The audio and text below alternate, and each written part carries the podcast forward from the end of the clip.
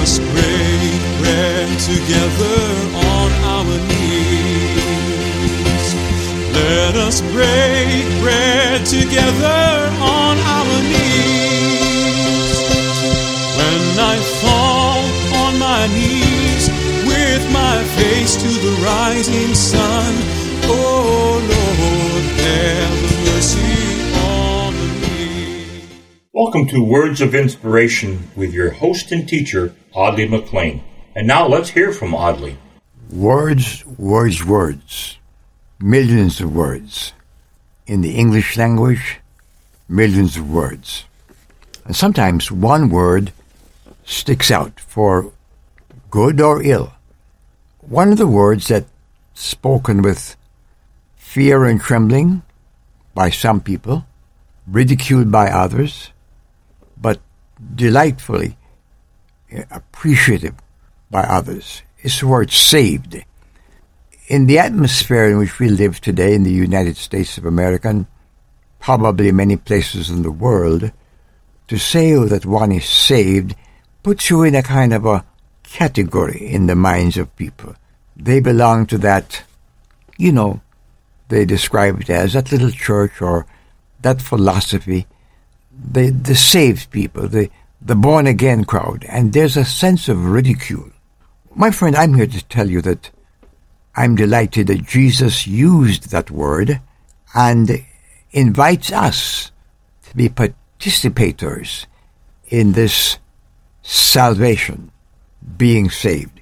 Um, I read a little story written by Dave Brannon in Our Daily Bread some years ago, about a lady named Ruth, named Ruth. My daughter is also Ruth, so I, I'm, I'm prone to read things about Ruth.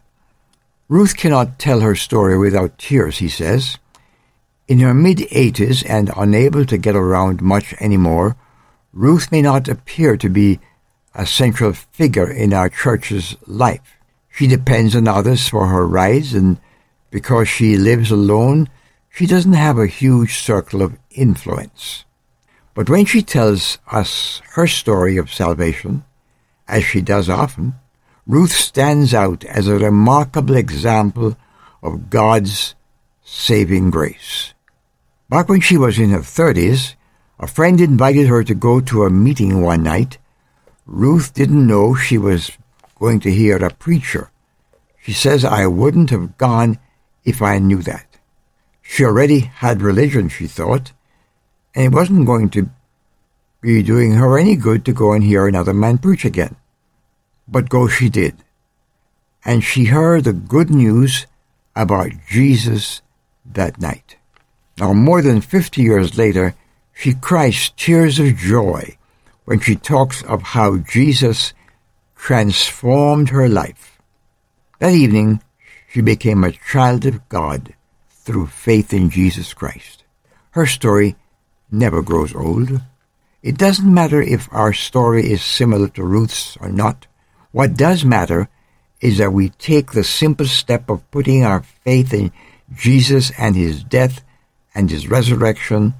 The Apostle Paul said, "If you declare with your mouth that Jesus is Lord and believe in your heart that God raised him from the dead, you will be saved."